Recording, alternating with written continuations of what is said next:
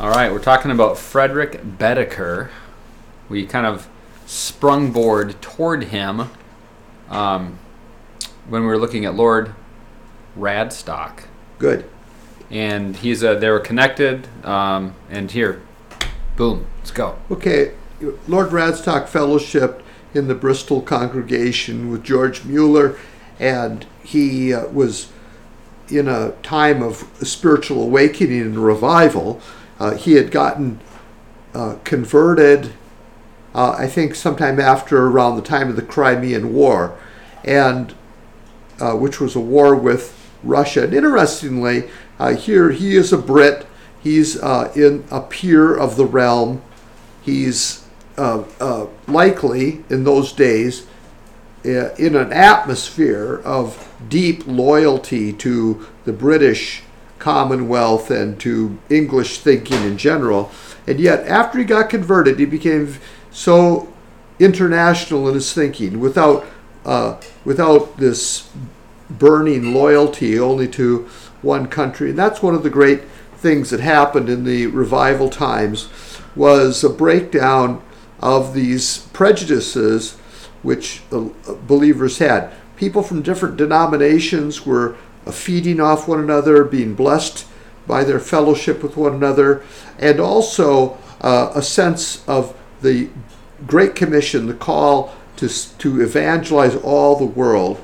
And, and so that was a, a breakdown of this, the hindrances of a nationalistic patriotism, which is um, so very uh, so very common. So, of all things, here he'd been involved in the Crimean War, which was a war with Russia.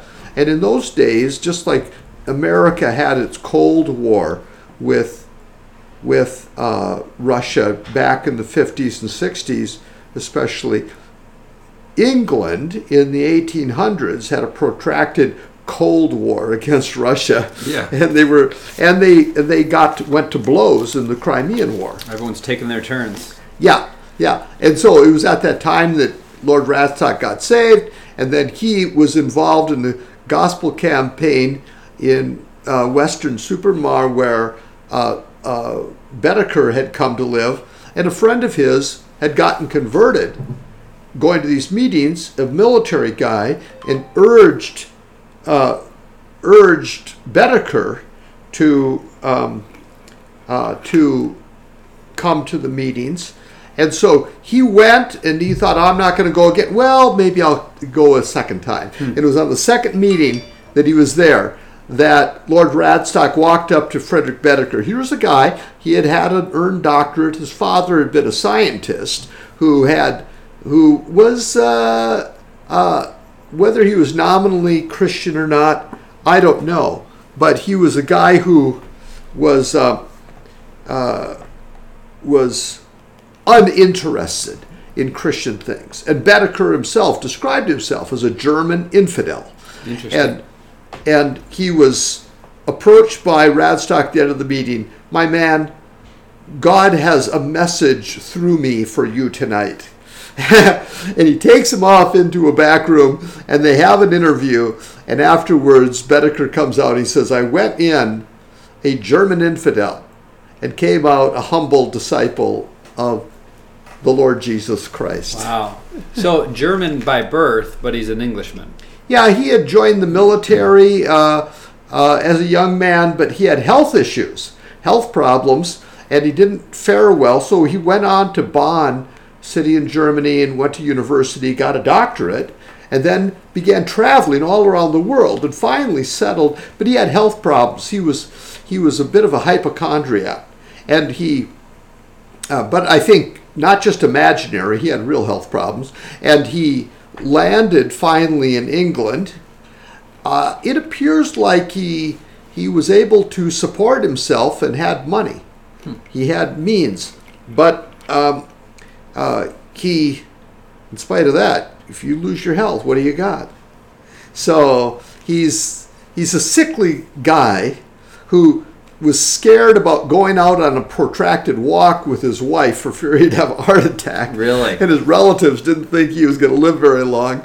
But after he got converted in 1866, he carried on for 40 years Wow. serving God, actively involved. And and though he might catch the flu or get a cold or something, he never really was incapacitated in his health through all of his immense travels, which eh, some writers say dwarfed the distances that John Wesley traveled. Wow. Really. So I, I think Francis Asbury in the United States far surpasses the the travels of John Wesley. But anyway, John Wesley's travels were legendary. yeah. Well, But- he was horseback. Baedeker got it on a train, right? Yeah, well, he would travel on train. He'd also travel by carriage. Okay. And but he he traversed the whole distance of Russia.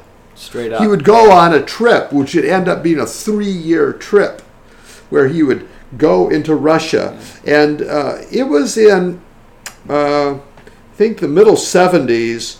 Uh, with Radstock's encouragement, he was acting as an interpreter for an American preacher over in Germany. And the people were listening to him interpreting this other preacher. He says, Why are we inviting this American to come? We've already got what we need. And so they thought, well, let's let's just listen to this German. He he preaches the message we need.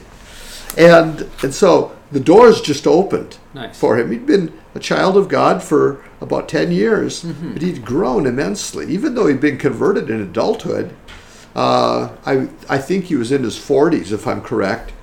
And here he uh, was just uh, uh, growing as a, a believer and able to uh, to really handle the word in a really good way. So he went on into Russia with Radstock's encouragement, and they and there's a book by Edmund Heier about schism in Russia. Uh, he's uh, I think Edmund Heier is German, and he wrote a book with the records that they had about the awakening that occurred in Russia in the 1870s under the reign of Alexander II. Okay. And Alexander II was a reformer Yeah. and allowed for some religious freedom. Hmm. But I mentioned that uh, there was this um, uh, this procurator of the Russian Church named Konstantin Pobedonostsev, and he was he, he came to power under the reign of Alexander II. Alexander II, then a year later, got assassinated with a bomb from an anarchist type. Wow. And, and then his son, Alexander III, came in to power. And, uh, and Pobedonostsev was the procurator, kind of a layman, but uh, he was a he had been a, a teacher in university, uh, um, a legal mind, who was really like the head of the Russian Orthodox Church, a cabinet member to the Tsar. The Tsar, in a way, he runs. You know, he's looked at as if he's the head, Yeah. but Pobedonostsev was the power behind the throne. he was the neck that turned the head. Yeah, that's it. And and uh, he was a terrible persecutor. Interesting. Yeah, and so when you read about the persecutions of the Stundists, and you read about the persecutions of of eh, of the Protestants in in uh, and also of the Jews, and the pogroms against the Jews, like for instance, there's that um, that movie Fiddler on the Roof. Yes. It was a Broadway play and made into a great movie, and I think it received many Academy Awards. Very interesting movie. But it's set in the time of the czars Interesting. under the reign of Pobedonostsev. Interesting. See, in that time. And at the very end of the movie, uh, uh, because uh, uh, uh, there were political accusations made against the Jewish community that they were uh, revolutionary or uh, they harbored certain revolutionaries. Yeah, they were persecuted. Interesting. Yeah, yeah. And, but so under this Konstantin Pobedonostsev, there was the, all this uh, uh, protracted period of persecution. But the amazing thing, and this is a, a great thing to realize, is that in that very time, Radstock and Baedeker get this door into the hierarchy among people that the Greek church didn't really have a grip over. The the Eastern Orthodox Church. The, the Russian Orthodox Yeah, yeah, Church. Yeah. The Russian Orthodox, what did I say? The Greek Church. Well, yeah, yeah, right. The, the, the Russian Orthodox, the, they did not have a, um, sometimes called the Eastern Church, Yeah. but uh, uh, they weren't able to control. And and there's this evangelical revival, and and uh, uh, Baedeker and Radstock, their work was didn't go unnoticed. So there were reports of it, and it was considered a phenomena of the time. And in Tolstoy's book called the uh, uh, uh, called Resurrection, he talks about it. Now Tolstoy didn't believe in eternal punishment. He didn't really have orthodox Christian views. He'd had some kind of an experience. He had been a profligate, wasteful guy as a young person, and then had a kind of a spiritual awakening, but really never embraced Orthodox Christianity. And in uh, his very last book that he ever wrote, he has he actually has a character that he modeled after Pobedonostsev. Really? But he yes, but he also has in the book two people, and one's name is Kiesewetter, which means kind of like a foreteller of the weather, weather as weather Yeah. and it's like a um, uh, you know how the, the Lord Jesus he uh, he said in Matthew's gospel um, in in Matthew 16 what, then the Pharisees and Sadducees came and tested him and asked that he would show them a sign from heaven he answered and said to them when it is evening you say it will be fair weather or the sky is red. And in the morning it will be foul weather today, for the sky is red and threatening. Hypocrites, you know how to discern the face of the sky, you cannot discern the signs of the times. A wicked and adulterous generation seeks after a sign, and no sign will be given to it except the sign of the prophet Jonah. So the Lord Jesus reproves these people. He says, You claim that you can tell the weather, but you don't see the signs of the times. Hmm. And and so when when Tolstoy picks a name for this main character, it's a large character, it's an interesting character in the book. He he uses that this word Kiesewetter, which is a a German word which really derives from the idea of the weather teller. Interesting. so you could just so I, I'm not sure if he means by it that this this man, this German man in in the, as a character in the book, claimed to know the weather but really didn't, or whether he was like the Lord who did know the signs of the times. I'm not sure. Interesting. Yeah. Yeah, yeah. I mean, it's a question, but but Tolstoy is really not sympathetic. He's not sympathetic to the message that they brought, and so he tells this story, and I and uh, I, I I think it'd be interesting to hear it. Uh, in in chapter fourteen of his book, uh, uh, the main character is going through a time of spiritual resurrection. That's the name of the book, Resurrection. And he had defrauded a girl, and the girl uh, uh, went on, I think she became pregnant, and then uh, lost the baby. Uh, and then she gave herself to a life of prostitution.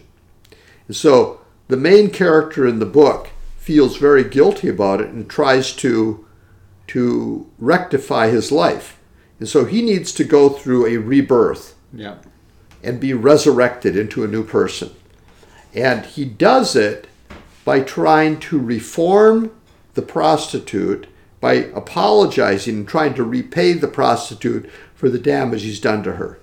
So she ends up getting actually falsely accused of a crime and is sent to Siberia. And the main character follows her to Siberia and tries to get her released from prison, released from exile, and, and all of that. Well, this woman uh, doesn't receive the kindness. But in the midst of this whole story, you have the main character. He's a high-born guy. He's an upper level guy in the nobility. He's a prince. And he's talking to some high level lady in society. And she says, he says, uh, you have a chance of hearing Kiesewetter. Ah, you know, the Kiesewetter's coming. Yeah. She's very excited. Who is Kiesewetter? Nekhludoff says. Now, Nekhludoff is the main character of the story. Kiesewetter come, is, come this evening and you will find out who he is. He speaks in such a way that the most hardened criminals sink on their knees and weep and repent. and and so uh, Tolstoy, he's telling the story about this character, and this lady he, that he knows is to the main character a phony. She's a phony, and she wants to listen to this evangelical preacher from Germany, but uh, sh- she really um, she has not gone through the resurrection that the main character has gone through. The main character, by human suffering and sacrifice, is trying to re- is trying to uh, rejuvenate his life, make himself into a new person, Yeah. and and so he he describes the message of Kiesewetter. He says. Um, uh, he his teaching holds that the essence of Christianity lies in a belief in redemption. See the idea that Christ paid a price on the cross whereby we if we would believe the message could receive a, uh, a payment for our sin and have a totally new life a re- belief in redemption. Uh, she went to meetings where this teaching, then in fashion, was being preached and assembled the faithful in her own house. Through this teaching, repudiated all ceremonies, icons, and sacraments. and, and yet, and yet, the main character says, "Yeah, but this lady, she's supposed to be repudiating all these things, but she's got icons all through her house." Ah. So she, she's hypocritical. And then she goes on, it goes on in the book, and it tells about a meeting in which Kiesewetter preaches. In the evening, soon after dinner, this is in chapter 17 of Tolstoy's book, the large hall with high back carved chairs arranged in rows as for a meeting. It's very interesting. He, he's a good author, and he's describing what these evangelical meetings were like. And it, now, how accurate it is, I don't know. You know, I wonder about that. Is he being honest? But the but Tolstoy himself was a high level guy, and he's he's uh, at by the end of his life become a famous author, and so he's he's got a hold of this information. He starts telling about it, and so he says uh, there there was an armchair next to a little table and a bottle of water for the speaker. Now the speaker, he be, the, the room began to fill with people come to hear the foreigner, Kiesewetter, preach. Elegant equipages stopped at the front entrance. In the hall sat richly dressed women. And, and this is Tolstoy's point. Tolstoy, he's, he, he says, yeah, these evangelicals are coming from Germany and they have this message. There's also an Englishman he's going to re- describe later who goes into the prisons and gives out Bibles right, and preaches redemption, Yeah. this message of redemption. But in talking about it, he says, yeah, but a lot of these highborn people are phonies hmm. who are listening to him. So he says, In the hall sat richly dressed ladies in silks and velvets and lace, with false hair and false busts and drawn in waists. Hmm. so they're all dolled up, Yeah. but it's phony. Yeah. It's all it's a phoniness. And among them men in uniform in evening dress, and about five persons of the common class, and, and two men servants. A shopkeeper, a footman, and a coachman. So there's all levels of society, but these high level people, and, and Tolstoy himself has, in his own personal life, had repudiated uh, a lot of the trappings of high society. And so when he sees it, and these people who still dress and act and wear the uniforms and all that, he despises it. And so he's he's talking. Well, all these people are coming out to hear the he, hear the evangelical.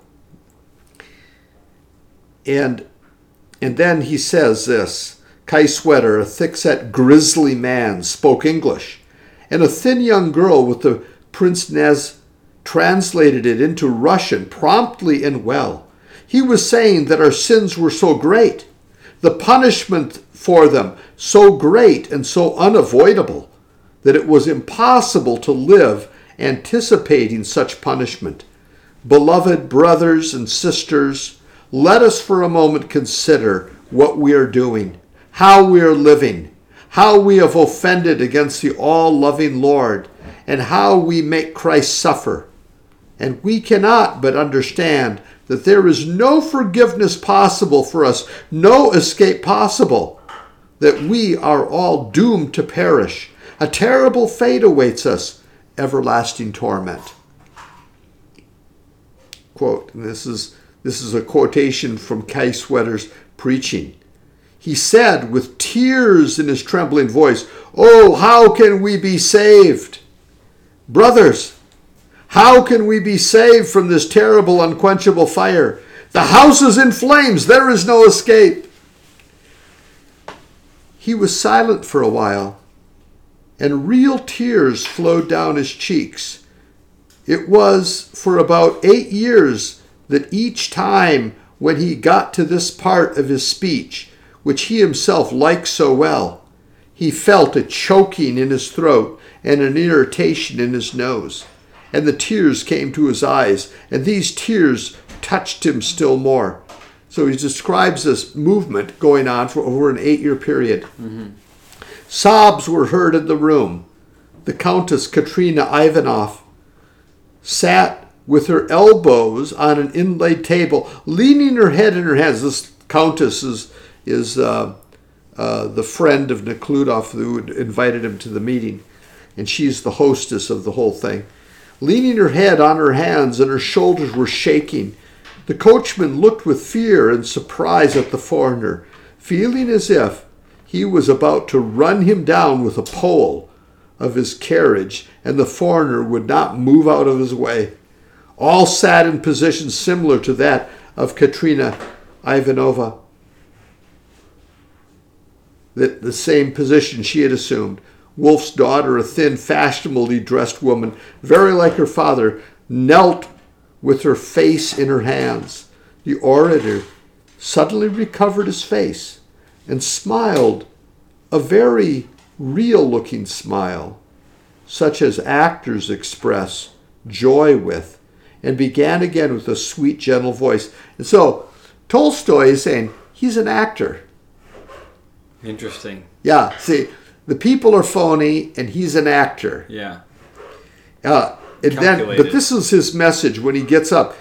Yet there is a way to be saved. Now, this is Tolstoy's Tolstoy's quote of what Kiesewetter would say. Yet there is a way to be saved. There it is, a joyful, easy way. And that's the very point that Tolstoy despises.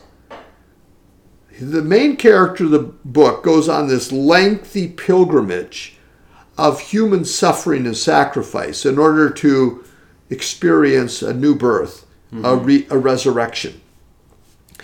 Actually, when you come to the end of the book, and it's It, you know, Tolstoy, it's his last book, and he himself had spent his life trying to uh, uh, discover the right way. And if you read uh, Tolstoy's actual life history, it's very disappointing.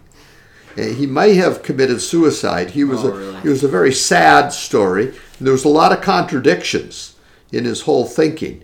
But in the book, he is expressing a lot of this, where he he uh, that comes to the end of the book, and there's a sense in which he is satisfied, but he's not.